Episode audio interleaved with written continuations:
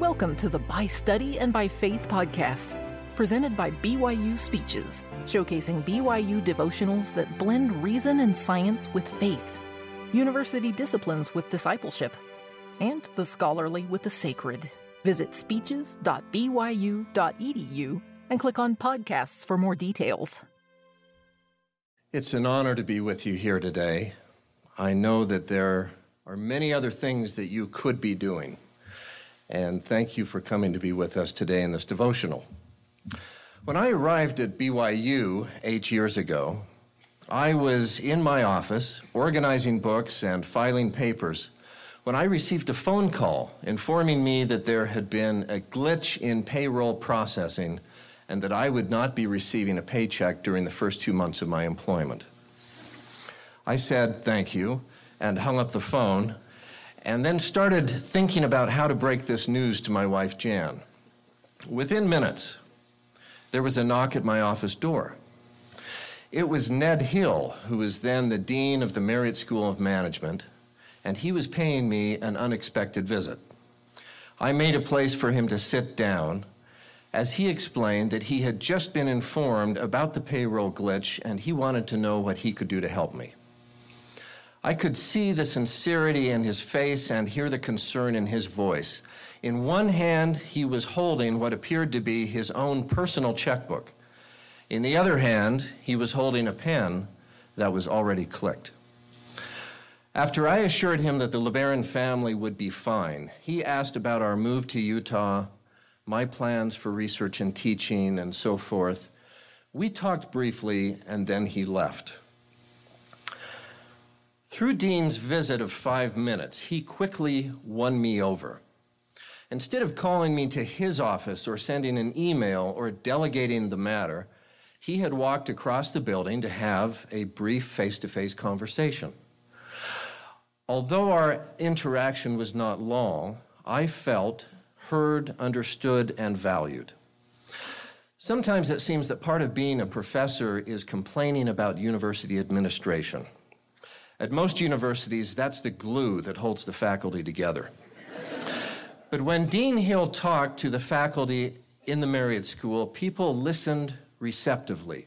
When he gave new directions, people followed respectfully. And when he invited people to contribute money to expand the Tanner building so that the business school could grow, the faculty gladly opened their personal checkbook books with pens already clicked. Our, our new dean, Gary Cornia, also practices the power of face to face leadership. To have a conversation with Gary is to feel like you have a friend in the dean's office. And that's what I want to talk about today.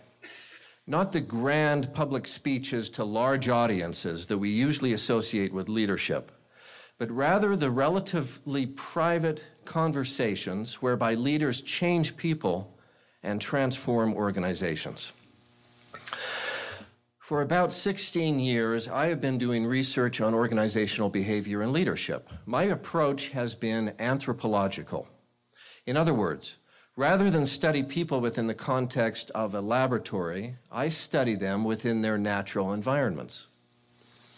Using microphones and video cameras, I go into organizations where people are working and leading and I capture their behavior in the wild by making recordings that I can then analyze closely and carefully. For me, leadership is not an abstract notion, but is rather a rich description of what people actually do. When I want to observe and assess a leader's effectiveness, one of my favorite places to look is at the moments of transition.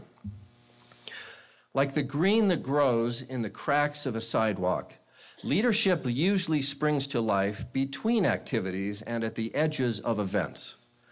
For example, when I videotape a board meeting, I usually start recording before anyone has entered the room because I have found that sometimes the most important displays of leadership happen before the meeting actually begins. Boundary moments, such as openings and closings, of conversations or meetings are especially revealing. To illustrate, let's listen to a, the opening of a telephone conversation at work.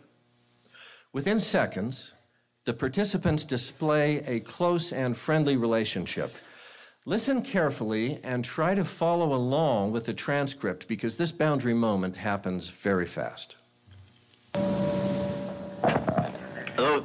Hey, Hey, hey, what's happening? hey, buddy. Is this my buddy? Uh, you ain't got no buddy. What's happening? Hey, Hey, it, uh, you ready for Thanksgiving? yes. All right.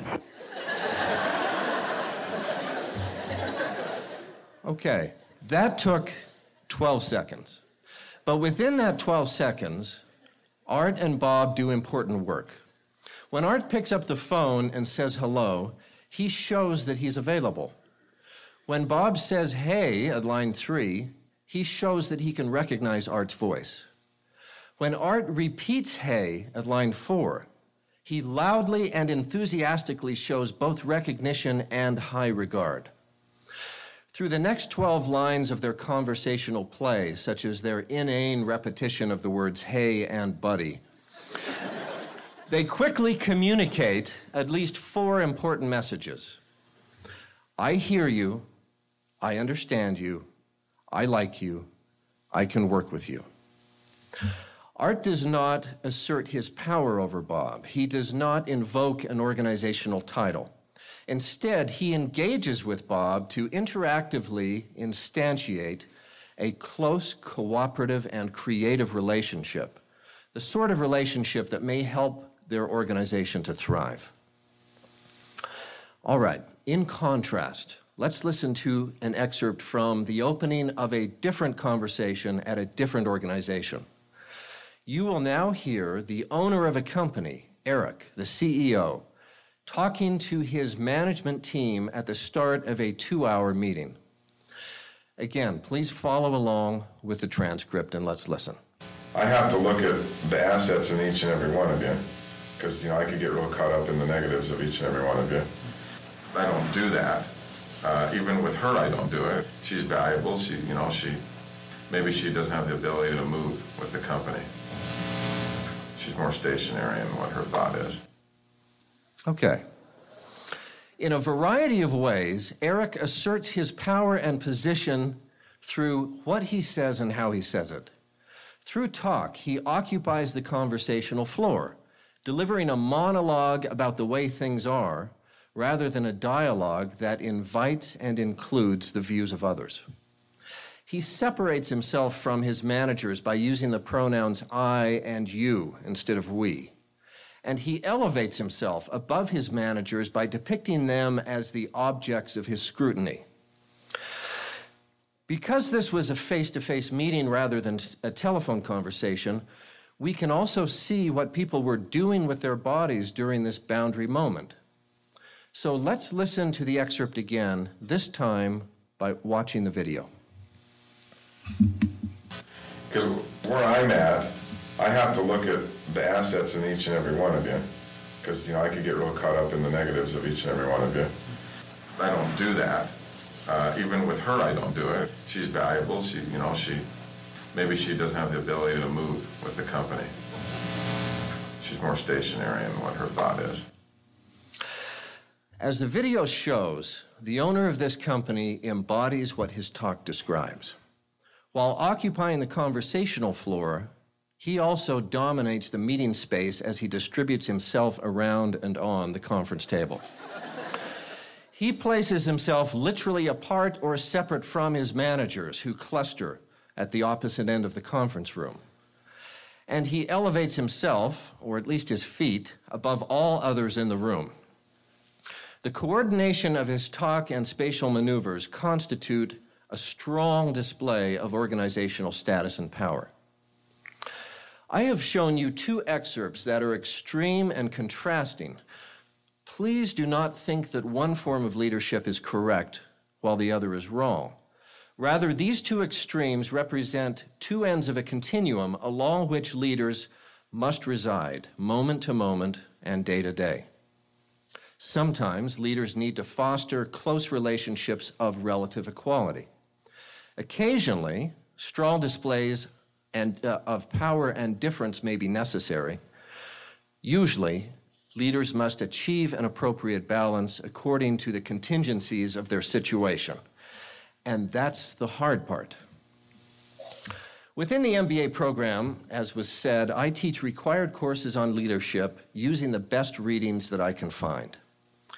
Did you know that on average, a new book about leadership is published every 20 minutes? Most of these books contain endless lists of do's and don'ts that have been abstracted from the situations that make them meaningful and relevant. When students ask me, I tell them that the best way to learn leadership is to work closely with a great leader and to carefully watch what he or she does across a variety of circumstances. Because we tend to become like the people that we t- attend. If working closely with someone is not possible, then I encourage students to read the autobiographies and biographies of great leaders because stories keep the lessons of leadership alive. If reading is not possible, then students might as well take my class. Joseph Smith was a great leader. Then, thousands of converts crossed the world in an effort to be near him. Now, thousands of missionaries cross the world in an effort to be like him. What did the leadership of Joseph Smith look and sound like, moment to moment and day to day? Unfortunately, we don't have video recordings that we can analyze, but we do have the written accounts of those who were there their journals are like ethnographic field notes. For example, consider a few excerpts from the journals of early saints who gathered at Nauvoo, Illinois. In 1841, Heber C. Kimball arrived with more than 100 immigrating saints, and he recorded this. We landed in Nauvoo on the 1st of July, and when we struck the dock, I think there were about 300 saints there to meet us and a greater manifestation of love and gladness I never saw before. President Smith was the first one that caught us by the hand. Robert Crookston arrived the next year in the fall of 1842. Quote, as we approached the landing place, to our great joy, we saw the prophet Joseph Smith there to welcome his people who had come so far. We were all so glad to see him and set our feet upon the promised land, so to speak. It was the most thrilling experience of my life, for I knew that he was a prophet of God. Thomas Steed crossed the Atlantic in 1844. He said, the, the prophet Joseph Smith was at the pier. At first glance, I could tell that it was him. He came on board to shake hands and welcome us by many encouraging words and express his thankfulness that we had arrived in safety. Christopher Layton, also a British convert. There stood the prophet on the banks of the river to welcome us. As he heartily grasped our hands, the fervently spoken words, God bless you, sank deep into our hearts, giving us a feeling of peace such as we had never known before. Researchers look for patterns. Do you see the obvious patterns in these accounts? The prophet understood, or at least practiced, the power of face to face leadership.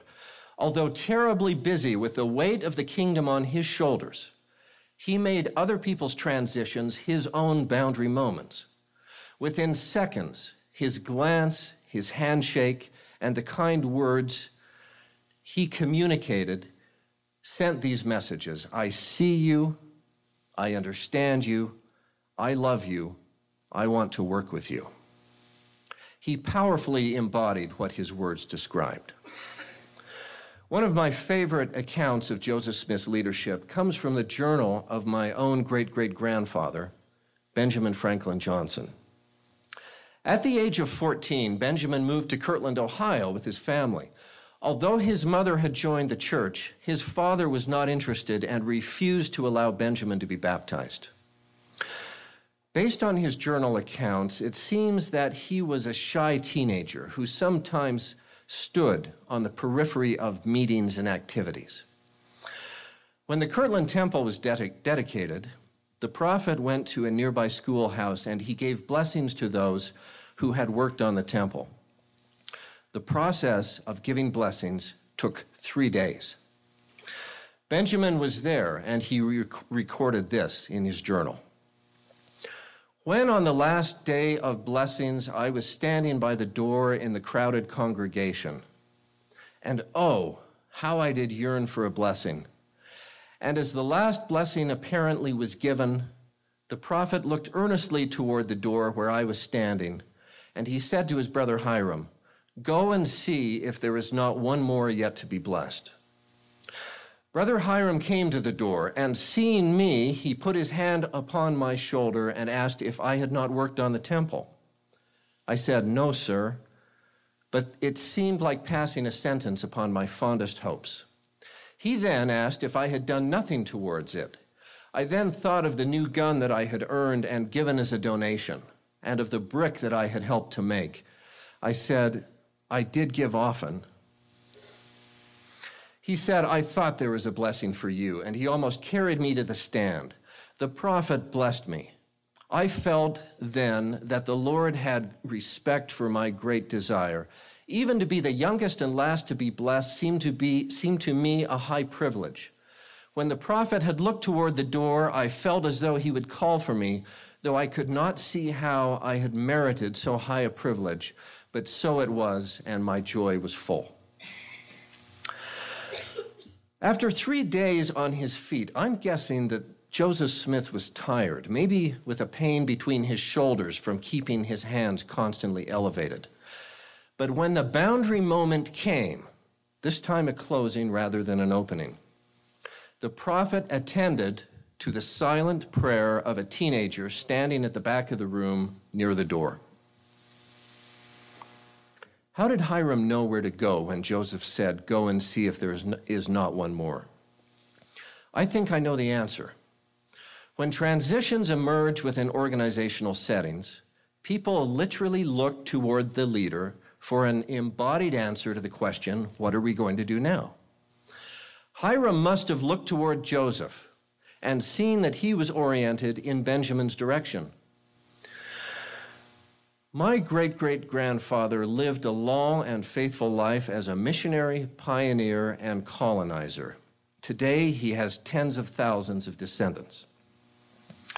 Before his death in 1905, he stood in the Salt Lake Temple, Tabernacle and bore testimony of Joseph Smith as the last as one of the last to have personally known him. How did Joseph Smith become such a powerful leader, capable of changing people and transforming a worldwide organization? One answer is that he worked closely with a great leader and carefully observed what he did across a variety of circumstances. When Joseph was 14 years old, he was also struggling at the periphery of religious activity, desperate and yearning for a blessing. And the Lord had great respect for his desire. With the first vision, Joseph Smith entered into an apprenticeship with the Lord and gradually became more like the leader that he attended. Another answer is that Joseph read the scriptures, which contain the autobiographies and biographies of great leaders, including Jesus Christ. By continually studying and eventually translating sacred texts, the prophet must have gleaned lessons of leadership from the various stories and situations that make those lessons meaningful and relevant. Consider, for example, the Book of Mormon account of Christ's visit to the Americas. According to chapter 11 of 3rd Nephi, the resurrected Lord appeared to those who were gathered at the temple in the land of Bountiful. Beginning in verse 8, we read, and it came to pass, they cast their eyes again towards heaven, and behold, they saw a man descending out of heaven. And he was clothed in a white robe, and he came down and stood in the midst of them. And the eyes of the whole multitude were upon him, and they durst not open their mouths. Many boundary moments involve the arrival of someone that others don't recognize or know. In the MBA program, students are taught to introduce themselves not just by saying their names, but also by quickly telling their story so that others can know, appreciate, and remember them. The Lord does something like that in the next few verses, verses 9 through 11. And it came to pass that he stretched forth his hand and spake unto the people, saying, Behold, I am Jesus Christ, whom the prophets testified shall come into the world. And behold, I am the light and the life of the world, and have drunk out of the bitter cup which the Father hath given me, and have glorified the Father in taking upon me the sins of the world. During the openings of social encounters and organizational events, participants must quickly negotiate their relationship, their way of being together, who they are in relation to one another, and the task at hand. In the next verses, verses 12 through 15, we read one of the most sacred accounts of face to face leadership that has ever been recorded. And it came to pass that it came to pass that when Jesus had spoken these words, the whole multitude fell to the earth. And it came to pass that the Lord spake unto them, saying, Arise and come forth, that ye may thrust your hands into my side, and also that ye may feel the prints of the nails in my hands and in my feet, that ye may know that I am the God of Israel and the God of the whole earth, and have been slain for the sins of the world. And it came to pass that the multitude went forth and thrust their hands into his side, and did feel the prints of the nails in his hands and in his feet. And this did they do, going forth one by one, until they had all gone forth, and did see with their eyes and feel with their hands, and did know of a surety, and did bear record. The scriptures tell us there that they all went forth one by one, about 2,500 souls. You do the math. If each person faced the Lord for only five seconds, the process lasted for about four hours. Here is another lesson about the importance of face to face leadership. Despite the investment of, the, uh, investment of time and effort, the Lord briefly but unmistakably communicated with each individual I see you, I understand you, I love you, I have died for you. The risen Lord powerfully embodied what his words described. The closing of the Savior's visit, recorded in chapter 17, is at least as powerful and sacred as the opening. In verses 4 and 5, we read, now I go unto the Father, and also to show myself unto the lost tribes of Israel. And it came to pass that when Jesus had thus spoken, he cast his eyes round about again on the multitude, and behold, they were in tears, and did look steadfastly upon him, as if they would ask him to tarry a little longer with them. Not only did the Lord stay a little longer, he wept with them. He blessed their little, their, their little children, their little ones. And he taught them things too sacred to be recorded. For those of us who are preoccupied with time management, here's a lesson of leadership. Evidently, the God of the universe changed or delayed his schedule to answer the silent prayer of those who were yearning for a blessing.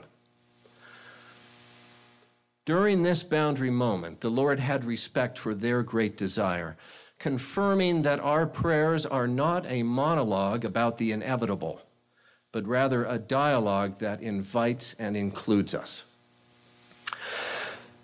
Sometimes the glorious accounts of 3rd Nephi seem far removed from our condition. Within organizations, including here at BYU, people too often feel lonely isolated, and confused. Ironically, this kind of alienation comes not from a lack of communication, but from a surplus of the wrong kind. Our lives are awash with memos, emails, and instant messages. Sometimes these are helpful and efficient, but they are also flat and faceless. They're easily discarded, deleted, and ignored. One of the oldest poems in the English language is preserved in the Exeter book. This book was written or copied out about, in about 975 AD. The poem itself may have been composed in about 500 AD, approximately 1500 years old. The poem is entitled The Wanderer.